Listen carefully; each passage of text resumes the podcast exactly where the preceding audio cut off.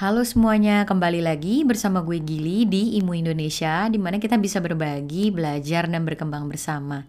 Di episode kali ini, gue kedatangan tamu spesial yaitu Randi Danista. Beliau adalah keyboardis dari Beniji dan sekaligus pemain synthesizer. Nah, pada kesempatan kali ini, kita membahas banyak sekali tentang musik elektronik yang menggunakan alat-alat berteknologi canggih seperti modular synth. Nah, buat teman-teman yang ingin tahu lebih banyak lagi, simak aja yuk. Satu. Selamat malam, Mas Randy. Selamat malam, Mbak. Apa kabar, Mas? Nah, namanya Mbak Gili ya? iya, Mbak. Iya, Gili. Apa kabar nih, Mas? Baik, baik. Baik. Sehat-sehat. Masih uh. waras di tengah Masih waras. Thank you banget loh Mas buat waktunya, udah mau nyediain waktu buat Imu jadi narsum di sini. Iya dong, dengan senang hati. mas nih kita ngobrol-ngobrol santai aja sih Mas. Pengen nanya okay. nanya-nanya ya, boleh ya? Boleh boleh. Tapi pertanyaannya jangan berat-berat. Nggak berat sih. Ini uh, paling cuma nanya. Uh, pengen tahu nih si Mas Randy nih sejak umur berapa sih mulai belajar musik nih Mas? aku tuh ketertarikan dari musik itu sejak SMP sih. Jadi SMP itu memang karena ayah saya juga kebetulan musisi kan. Ayah saya tuh uh, pemain piano jazz. Jadi dari kecil tuh aku terbiasa dengan musik-musik yang side stream sebenarnya maksudnya karena ayahku juga dengerinnya yang uh, jazz yang nggak mainstream juga. Terus uh, dicekokinnya tuh musik-musik instrumental gitu yang ini gak ada nyanyinya sih gak ada jadi kayak dari kecil terbiasa di pagi hari itu dengerin yang kayak gitu gitu. Jadinya mungkin ke bawah sampai sekarang mungkin jadinya efeknya suka mencari hal-hal baru yang justru nggak lagi ngepop saat itu gitu. Uh, anti mainstream gitu. ya? Nggak anti juga sih tapi setidaknya uh, selalu mencoba nyari jalur alternatif yang apalagi yang baru ya yang baru walaupun nggak nggak yang totally menolak uh, hal yang mainstream karena kan kadang-kadang kita hidup berdampingan juga kan sama si yang mainstream ini gitu bahkan ya aku juga kebetulan di band pop yang uh, band yang mainstream gitu band aku kan Niji ya terbilangnya band mainstream lah gitu Oke okay, oke. Okay. Jadi dari kecil dicekokin musik begitu ada instrumen tertentu yang si Mas Randy pelajarin dari kecil? Uh, selain keyboard gitu? Jadi aku tuh dari dulu pengen banget main drum sebenarnya. Jadi sama ayah tapi nggak nggak pernah dikasih gitu karena kata ayah saya kalau misalnya main drum tuh nggak ada temennya gitu kalau main sendirian tuh berisik apa dan lain-lain jadi dari dulu selalu diarahin sebenarnya ya udahlah main piano aja atau keyboard atau synthesizer gitu karena dengan bermain itu kamu bisa main sendirian nggak perlu siapa-siapa dan bisa jadi satu komposisi lah istilahnya gitu. Jadi dari situ denial denial denial ujung-ujungnya jadi pemain synthesizer kan gitu. Uh, jadi dari ini ya uh, dorongan dari si bapak apa ayah ya? Hmm, kayak gitu. Hmm, Terus sempat, sempat jadi gitaris juga cuma jadi gitar jadi gitaris juga lumayan agak apa ya agak stuck gitu. Karena bunyi gitar tuh kayaknya mau ganti-ganti efek mau apa bunyinya gitu-gitu aja gitu. Jadi nggak bisa nggak bisa explore lagi gitu. Kayaknya mentok gitu. Uh, ya akhirnya lanjut ke tapi dari masnya sendiri yang bikin mas tertarik banget nih sama synthesizer tuh apa? Keren demannya sih. Karena saya suka banget sama awalnya tuh FM synth. Jadi uh, synthesizer yang base-nya itu FM gitu yang kayak ya apa ya ada X7 yang yang emang FM synth yang bisa pokoknya dia shape-nya bisa berubah-berubah dan kasar gitu cenderung cenderung kasar sound-nya gitu. Jadi dari start dari situ akhirnya kayak udah kecantolnya masih synthesizer aja deh gitu. Sampai bahkan ke sini sini tuh justru makin makin makin pengen yang lebih analog lagi kayak modular synthesizer gitu. Yang pakai kabel-kabel itu patching patching kabel itu kayak gitu. Yang ribet-ribet gitu ya.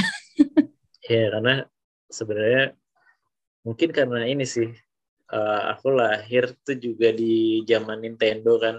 Aku yakin uh. yakin banget sebenarnya pengaruh terbesar elektronik musik aku tuh sebenarnya dari video game gitu sebenarnya karena dari kecil kita udah bermain Nintendo di mana di situ sound sound 8 bit udah masuk terus uh, bunyi bunyian yang Mario Bros yang toeng toeng dan itu udah dari kecil nempel kan karena aku gamers banget juga gitu uh.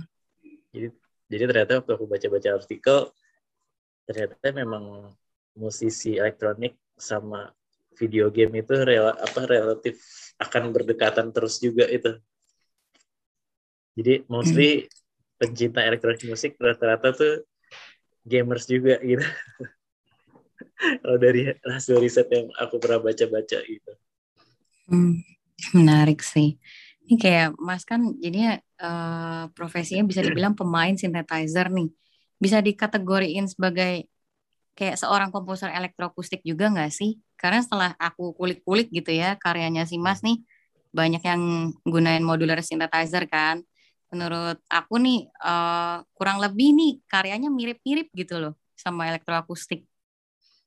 Nah jujur bahasa elektroakustik terus musik konser dan lain-lain aja itu aku baru tahu tuh dari temen aku yang namanya Patrick Hartono yang kemarin habis interview juga ya. Iya. Jadi benar-benar ya itu dia seperti yang saya bilang kan ketika kita bermain uh, musik kadang-kadang kita benar-benar lepas dari apa itu genrenya gitu kan. Karena aku sebagai musisi sebenarnya lebih uh, menyukai kebebasan ketika bikin musik ya udah keluarnya gimana nih gitu kan. Karena kan biasanya musisi itu punya insting yang nggak bisa dijelasin sama orang karena emang masuknya dari kepala kita gitu kan. Kita bikin kita mau bikin apa bikin apa makanya sampai ke sini sini tuh jadinya selalu hybrid lagi hybrid lagi hybrid lagi. Karena memang memang musisi selalu terdorong buat kayak ya kita create apa lagi nih create apa lagi dan dan ya uniknya sih itu karena ketika bermain modular synthesizer dan aku bikin project namanya Random Brothers dan mungkin huh. keren kerendeman ini yang bikin somehow kayak orang yang dengerin oh ini kok ada kayak rasa-rasa elektroakustiknya nih ya di mana kita kan ya kalau elektroakustik konsepnya kan kita kayak men apa ya bunyi-bunyian yang timbrenya udah ada itu kayak di apa ya di di istilahnya tuh apa ya disintetiskan lagi dimodulasi lagi dimodulasi ulang modulasi ulang hingga kayak ini udah bunyi apa sih nih? gitu lah. Jadi kayak saking udah banyak modulasinya gitu di di di modular synthesizer kan. Jadi kadang-kadang sampai bunyi realnya yang kayak gimana kita udah udah nggak tahu lagi gitu loh.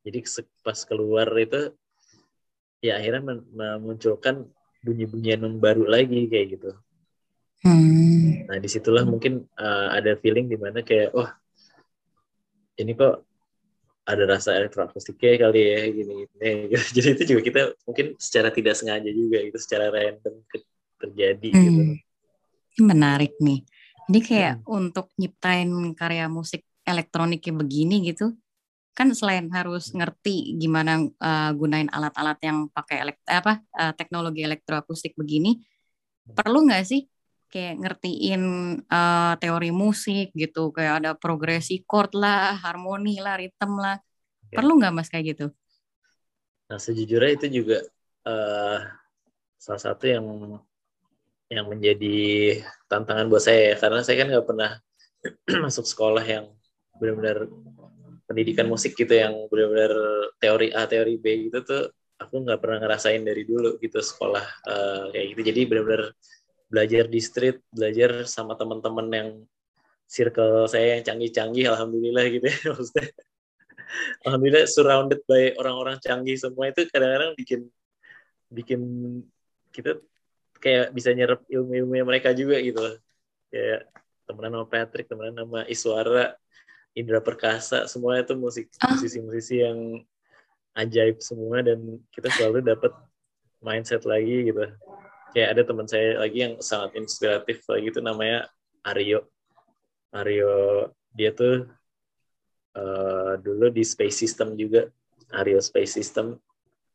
Itu juga analogi bermusiknya itu juga sangat luar biasa jadi bikin inspiring lagi gitu. Gimana gimana cara proses membuat musik karena saat ini tuh bikin musik udah kita sama pendengar itu tuh udah dikasih banyak kebebasan kadang-kadang uh, kayak algoritma-algoritma yang coding dan lain-lain yang bikin kita sebenarnya mungkin hanya mencetut satu kali.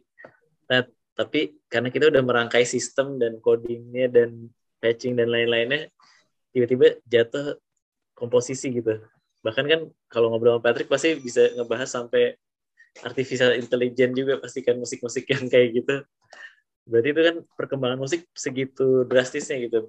Kita bisa bikin sesuatu dengan uh, dengan kecanggihan teknologi tanpa tanpa harus bersusah payah melakukan skill yang pada dasarnya yang dari dulu pernah ada gitu. Tapi kita menunjukkan lagi skill skill apa ya namanya kayak mapping di otak kita nih mau mau diapain nih rangkaian instrumen ini gitu untuk menimbulkan bunyi-bunyian yang baru kayak gitu gitu. Hmm, berarti kayak Mas Randy gitu kan lebih learning by doing ya. Terus banyak teman-teman ya. yang seprofesi juga. Ini yang uh, pengen aku tanya ini. Jadi kalau ketika buat kak sebuah karya gitu, inspirasinya si Mas Randy dapatnya dari mana nih? Nah, kalau bikin karya malah inspirasi aku kebanyakan dari gambar gitu jadi oh. aku senang banget senang banget bermain tuh justru uh, ngebayangin sonic paletnya dulu gitu warna dari dari dari instrumen gitu misalnya kayak misalnya emang suasana lagi gelap atau apa berarti kan aku udah ngebayangin aku berada di satu ruangan yang warnanya itu cuma abu-abu biru navy apa biru dongker dan putih gitu misalnya. Nah start dari visual itu baru tuh merangkai musik jadi terarah ke situ gitu loh. Terus kalau misalnya uh, Random Brothers nih, Random Brothers itu kan musiknya sebenarnya techno ya, techno music di mana aku uh, gimana bikin perasaan dentuman jantung orang gitu kayak harus kayak berasa kayak ditusuk-tusuk gitu. Nah, jadi aku hmm. paletnya tuh paletnya tuh ada warna merah darah juga ada jadi ngebayangin ketika darah ngalir terus di dalam darah tuh ada substance racun apa yang jadi semua itu udah harus masuk ke dalam bayangan visual gitu sebelum bikin musik gitu. Jadi waktu bikin musik kita udah udah tahu mau ke mana sebenarnya. Walaupun sebenarnya mungkin secara teori saya nggak tahu nih harus teorinya gimana sih. Karena nggak ada teorinya gitu kan. By instinct gitu.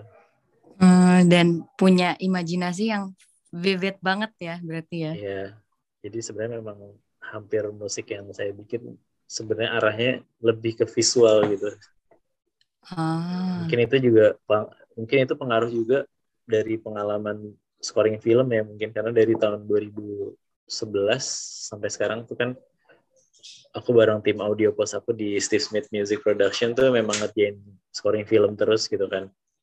Jadi banyak belajar juga tentang sonic palette, gambar gimana cara musik nempel sama gambar kayak gitu-gitu. Hmm, interesting. Mas, ini dong boleh apa share hmm. sama teman-teman IMU di sini karya musik elektroniknya si Mas nih. Oh iya. Coba kita lihat Instagram ini ya.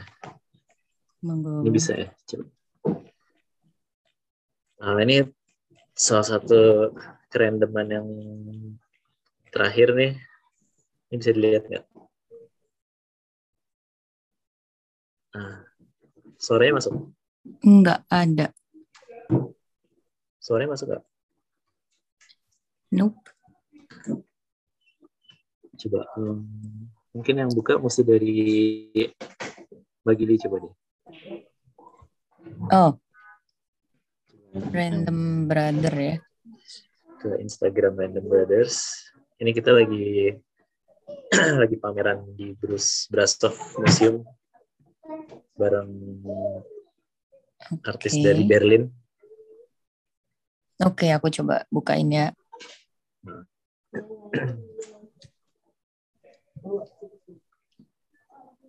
Random Random.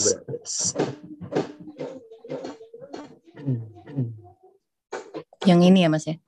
Nah itu, nah itu. Nah.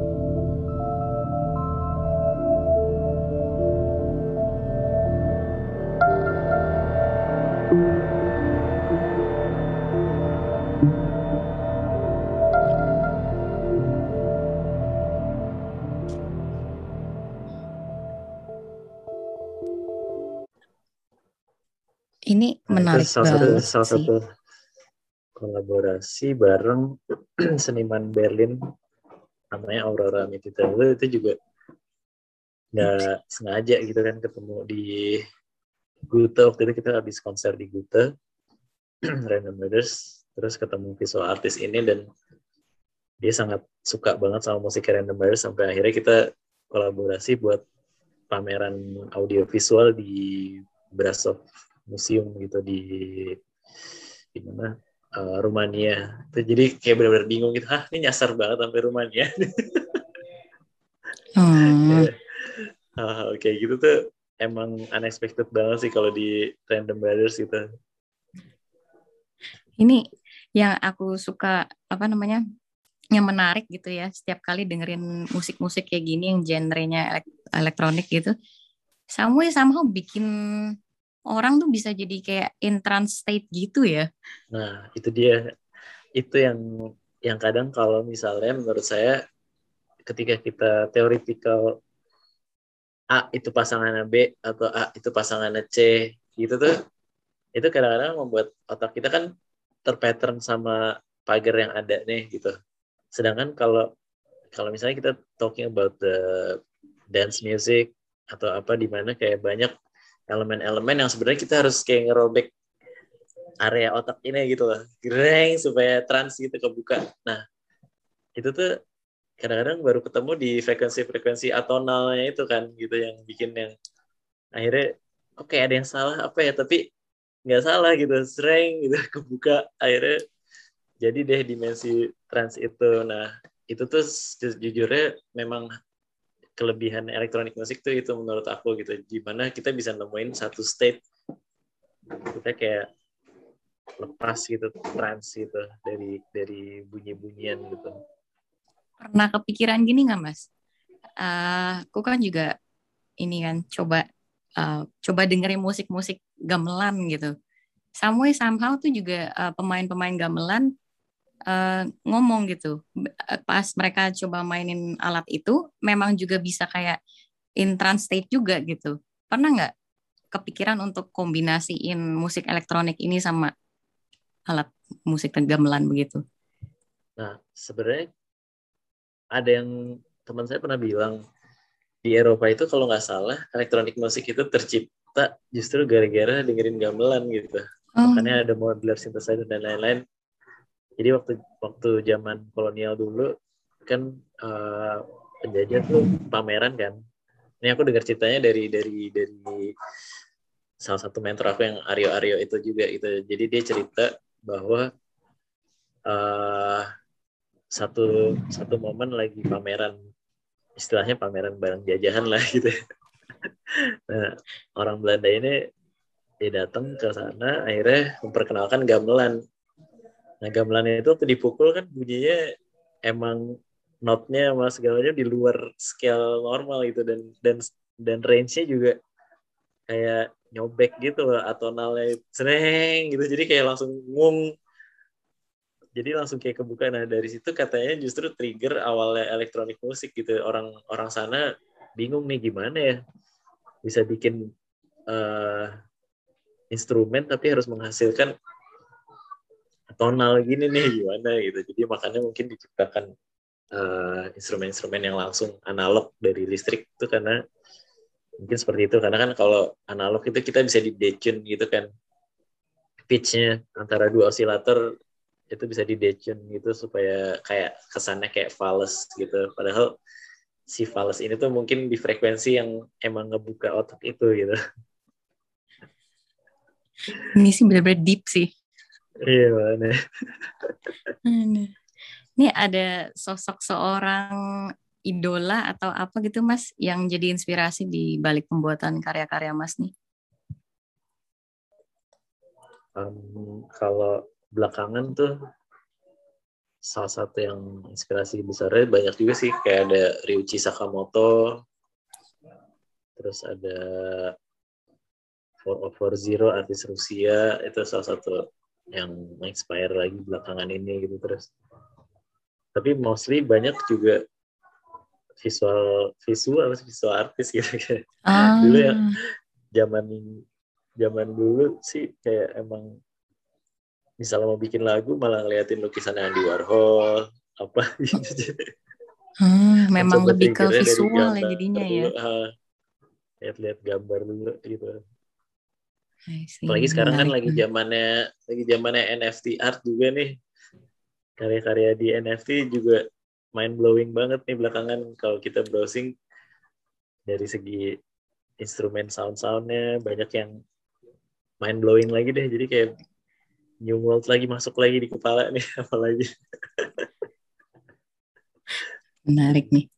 Nih menurut Mas nih gimana sih perkembangan musik elektronik di Indonesia ke depannya ke depannya menurut aku ini bakal wah banget ya karena kita semua seperti bersatu ngangkat uh, angkat budaya elektronik musik yang ada di daerah masing-masing juga gitu. Ternyata kan baru baru bermunculan lagi gitu. Misalnya kayak instrumen sih lebih ke instrumennya banyak yang karena karena udah zamannya digital semuanya ke capture gitu kan. Jadi hampir setiap daerah tuh uh, apa tradisi dance musiknya lah apanya semuanya ke capture kan sampai organ tunggal organ tunggal pun keangkat semua lah karena semuanya bisa apa ya dengan media yang digital sekarang luas gitu semuanya ke capture jadi bakal banyak hal baru lagi sih gitu menurut aku ke depannya.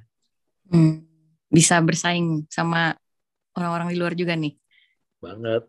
Karena kan kita juga udah punya artis-artis kayak Gaber Modus Operandi yang benar-benar ngangkat musik Indo dijadiin elektronik musik lagi yang baru gitu. Terus udah tembus pasar luar juga terus ada senyawa ada jagoan-jagoannya makin banyak nih di lokal gitu. Jadi kayak wah senang banget sih. Scene yang tahun ini ke depan tuh bakal mewah lah gitu. Oke okay, oke. Okay. Mas Randy ada wejangan nggak nih untuk teman-teman imu di sini kalau misalnya mereka juga pengen terjun apa ke dunia musik elektronik gitu mau jadi pemain synthesizer atau pemain apa pun lah yang terjun di musik elektronik ini? Oke, okay. nah yang pasti pertama um, karena kita kan udah muncul apa ya uh, developer builder builder lokal, maksudnya kalau misalnya mau main elektronik musik, misalnya dari segi budget memang uh, nggak karena sebenarnya jujur elektronik musik tuh mahal banget instrumen-instrumennya modular ini menurut aku kayak overpriced banget gitu. Jadi kita bisa manfaatin yang lokal produk gitu kayak di Jogja ada kenali rangkai pakai terus boleh masuk juga lihat-lihat uh, community kita Indo Modular di situ banyak informasi juga kalau misalnya mau nanya-nanya tinggal DM aja. Jadi kita mencoba membimbing yang pengen nge-build rack atau uh, nge-build modular synthesizer supaya nggak terjerumus di belanja-belanja yang nggak karuan gitu. Jadi benar-benar terarah secukupnya gitu lah yang penting jangan jangan nyerah buat nyoba something new aja sih coba terus berkreasi yang eksperimen lah bereksperimen terus hmm, oke okay. Mas Randy kita udah di penghujung acara nih ada satu pertanyaan terakhir yang nggak boleh dilewatin Oke. Okay. Ini apa nih impian seorang Randy Danista sebagai seorang founder dari Indo Modular ke depannya? impian terbesar sebenarnya aku pengen banget punya uh, Indo Modular House di mana di dalam satu rumah besar ini semua instrumen ada kayak di Mes LTD di Melbourne tempat Patrick Hartono kemarin bermain juga ya. Jadi kalau misalnya itu ada, jadi kita bisa juga bikin sampel house gitu. Jadi orang-orang yang ibaratnya nggak nggak ada dana untuk membeli alat tersebut bisa masuk ke rumah ini sampling mereka workshop atau apa dan mereka bisa bawa pulang filenya dan mereka bisa berkreasi dari apa yang dihasilin di lab inilah gitu jadi itu mimpi besar saya sih pengen bikin Indo Modular Lab atau house apa ya, yang semacam itu lah isinya wow. synthesizer semua wow mudah-mudahan tercapai nih ya mas ya amin oke okay.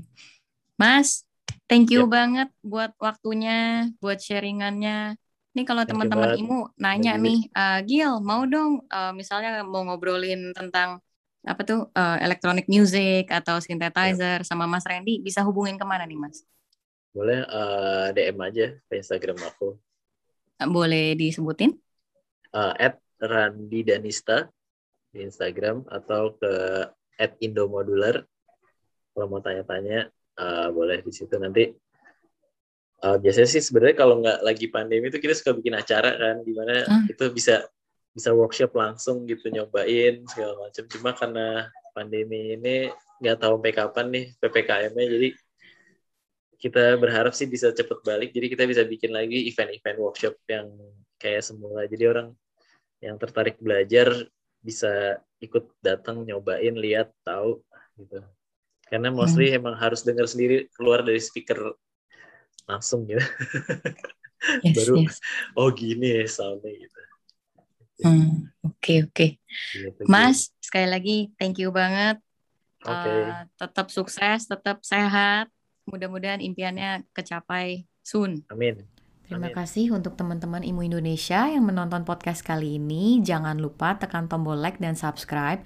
Apabila merasakan manfaatnya, silahkan di-share. Dan jika teman-teman ingin mengikuti perkembangan Imu Indonesia, silahkan follow kami di Instagram at imu underscore Indonesia. Juga bisa di Facebook page kita, Intelligence and Music. Sampai jumpa kembali di episode berikutnya.